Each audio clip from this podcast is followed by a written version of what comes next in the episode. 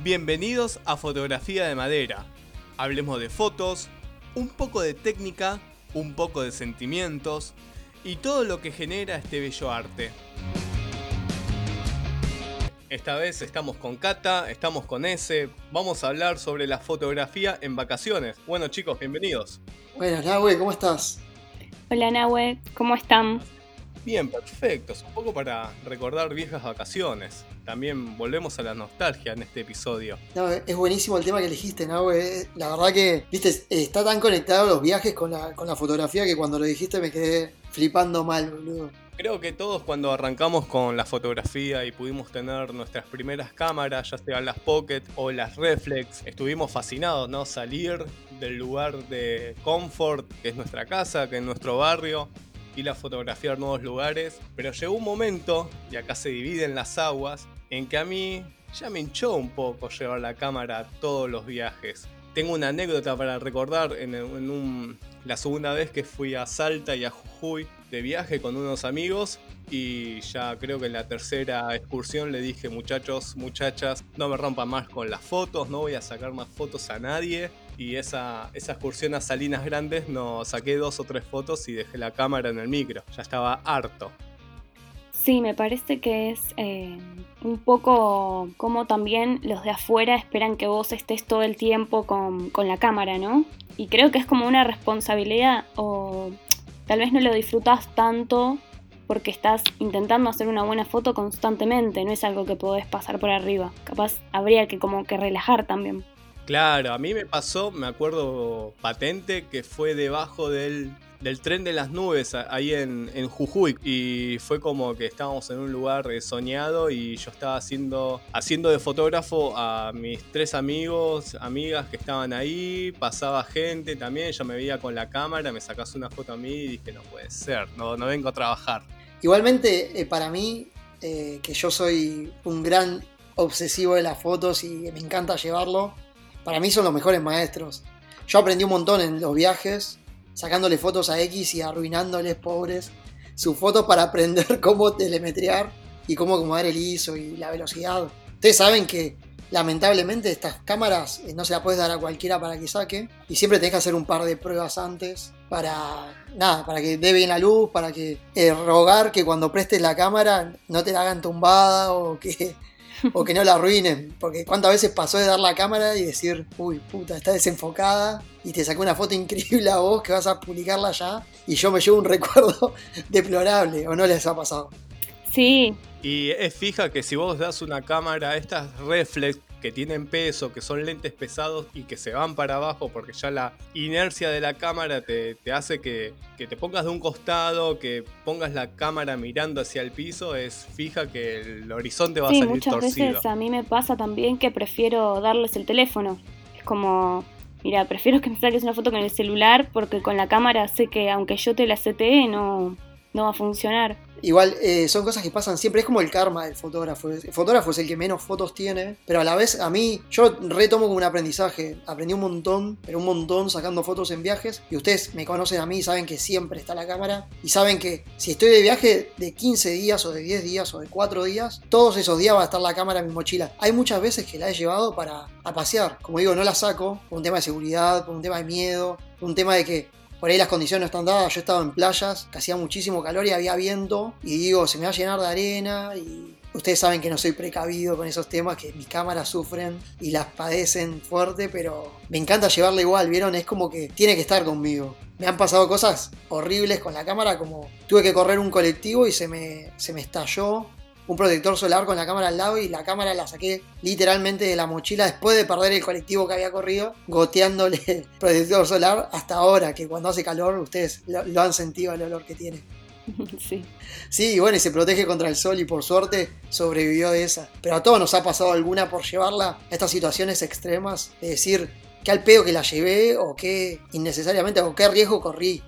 Sí, tal cual. A mí me pasó de haberla llevado cuando viajé a México y de estar en un ferry que había una tormenta que no tenía techo y decir la puta madre para qué la traje. Un arrepentimiento y después estar allá, que había pasado la tormenta, estaba tomando sol y la cámara allá riéndose nada más. Sí, esa pasa un montón, de, de llevarla y no encontrar el momento justo o decir, me relajo, nosotros ya vivimos de esto, no netamente vivimos de la fotografía, pero sí la padecemos la parte de, trabajar y cuando estamos allá queremos relajar. Yo creo que me tomé una, un entrenamiento que Nahue creo que hace lo mismo también, que es decir, bueno, los primeros días disfruto, miro los lugares, la cámara por ahí no la llevo, pero a mí me encanta tenerla, yo no puedo hacer un viaje sin cámara. Y en eso tenemos un montón de charlas divinas con Nahue. ¿Vos qué opinás del tema? Sí, a mí me pasa que digo siempre que no la voy a llevar, no la voy a llevar, la termino llevando.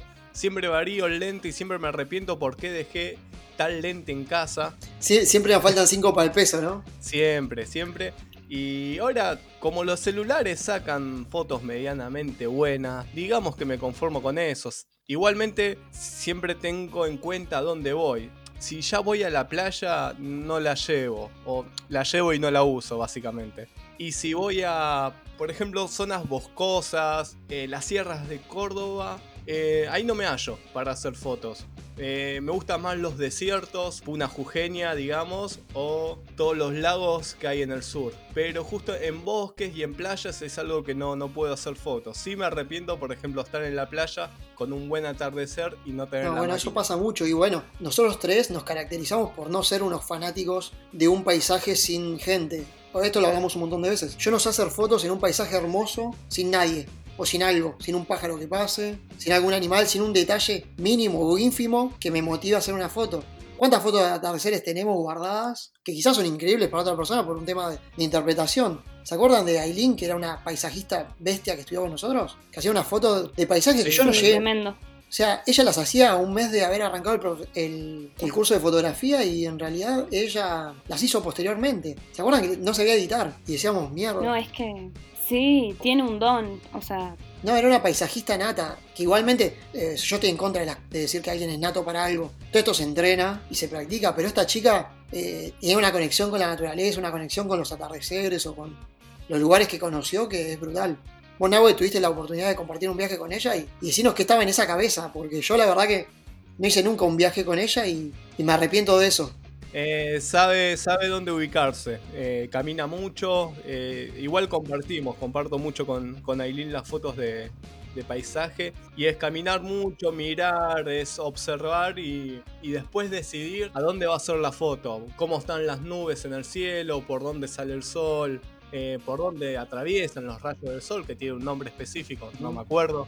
¿Viste esos rayitos? Sí, sí, sé- sol, perfectamente esos, lo que me eh, que quedan ahí y bueno, eh, en ese viaje fuimos a Epecuén, que la verdad que es un escenario post-apocalíptico hermoso para hacer fotos. Es la ciudad que quedó bajo agua y que hace unos años el agua fue bajando y dejó toda la ciudad al No, es descubierto. increíble. Yo he visto fotos y videos que, que nos han mostrado vos o que hemos visto eh, de otros bloggers o, o youtubers y son increíbles las cosas que se pueden hacer ahí. sí, mi suegro fue, tuvo la oportunidad y hizo una foto de la Vía Láctea que era tremenda. Porque bueno, al no haber luz, No, ayuda un montón. ¿Se dieron cuenta eh, la claridad del cielo? De la luz de la noche que hay ahora. no salí para ser sincera. Bueno, se están No Bueno, me detuve a chicos, se están perdiendo una, oportunidad hermosa. Yo me, me quedé mirando el atardecer y yo tengo la gran ventaja de que, de que camino a la noche, tengo el jardín de mis viejos acá a la vuelta y, y la verdad que es increíble. Hay un par de noches que la luz parece que es de día. La luz de la luna es terrible. Justamente que estamos hablando de la noche y de estos momentos para hacer fotos, quería preguntar si en las vacaciones eligen en qué momento hacer fotos, si en, en el atardecer, amanecer. Sabemos que la luz del mediodía no es apta para hacer fotos. Eh, sí, bueno, no, no ayuda en realidad. Pero sí, la verdad que para mí yo soy un gran fanático del atardecer. En los últimos dos años he sumado varios amaneceres, pero siempre conecto más con el atardecer. Creo que me conecta más por cómo soy yo, por el horario que manejo. Eh, los atardeceres son obligados de viaje. O sea, me, me niego a, a pasar un día de vacaciones sin ver el atardecer. Sí, me ha pasado de quedarme esperando, ya sea capaz mismo en la playa o, en cualquier lado, de estar esperando que, caiga el sol. Era como, no me pienso ir hasta, hasta ver el atardecer. Y cómo son todos diferentes, ¿no? Porque creo que, que no hay ninguno que se pueda repetir igual. No, no, son increíbles. Y más cuando estás de viaje. Yo creo que te pones el chip de, estar de viaje y, y ves todo distinto. Que ojalá que todo lo tengamos ahora cuando volvamos a, a poder pisar la ciudad o, el bosque o lo que sea. Chicos, díganme si no extrañan escaparnos a la ñata, escaparnos a los remeros, a lugares que nosotros sabemos que hay un montón de gente que piensa que no valen dos mangos y nosotros sabemos que tienen una belleza brutal y no podemos ir. Qué bronca. Sí, totalmente. Nosotros con S y con Cata tenemos un estudio fotográfico que se llama Buena Madera y siempre nos escapamos a, buscar lugares, a buscar puntos específicos para ya tener anotaditos, tener el machete de dónde sacar buenas fotos y a dónde reincidir, ¿no? Para, para hacer tomas. Y siempre nos escapamos a Villa Lañata, a Caminos de los Remeros, que son lugares eh, un tanto agreste, siempre cruzando el río por ahí, siempre tenemos el, río marrón de fondo o los árboles siempre verdes. Sí, no, siempre, siempre apuntamos al verde. Son el, típico lugar que no querría llevar un padre a un nene cuando es chiquito. por el tema de los mosquitos o, porque son peligrosos o porque no tienen seguridad o porque no están eh, hechos para que la gente lo transite en realidad, ¿o no? No, hacemos medio un turismo aventura cuando nos mandamos por el monte, digamos. Me encanta. Y a ustedes también. Sí, es em, como los lugares escondidos, ¿no? Que vamos encontrando. Me acuerdo cuando estaban haciendo la parte de los remeros, que hicimos unos books ahí. A ver, esos rincones son increíbles y nadie, o sea, ¿cuántas personas conocen que eh, vayan ahí a disfrutar de la atardecer además de nosotros? Un par de remeros. Nada, nadie. Y listo. No, es que aparte, aparte estamos solos. Es eso de, estar ahí haciendo fotos y te sorprendes cuando sí, alguien lo raro pasa. que pase alguien, sí. No, pues son, son lugares épicos que gracias a que sacamos fotos los conocemos. O sea, más allá de que yo he ido a andar en patineta o, he ido con mi hijado a pasar una tarde con algún amigo a tomar mates, pero son lugares que te obligás porque tenés la cámara. Yo hay un montón de pretextos que, o de cosas, de situaciones que, hacemos o que nos obligamos a hacer por el tema de tener la cámara al hombro. Y en realidad es nada más ni nada menos que un pretexto. Yo creo que son lugares buenísimos para apreciar y para estar. Un tema el cual quería tocar es el hecho de que imagínate, si tenés un viaje y solamente tenés que llevar un lente, vos Cata, ¿cuál llevas? Bueno, tengo como, como un preferido que, que pase lo que pase, es el que más quiero tener siempre conmigo, que es el 35, el 35 milímetros. Es mi lente, se puede decir, favorito. Encuentro como, como los encuadres que necesito y, y me gusta que, a pesar de que es fijo, me agrada que sea fijo. Como que nunca tengo la necesidad de, agrandar más el, espacio porque siempre tal vez sé dónde quiero sacar la foto y qué quiero que salga. Obviamente para hacer sociales un 35 no, no es recomendable, pero, pero para una salida, para el disfrute, sí, totalmente. Es un buen lente que, te resuelve el tema si querés hacer paisajismo, cómo hacer un no, Es un lente divino, es un lente divino.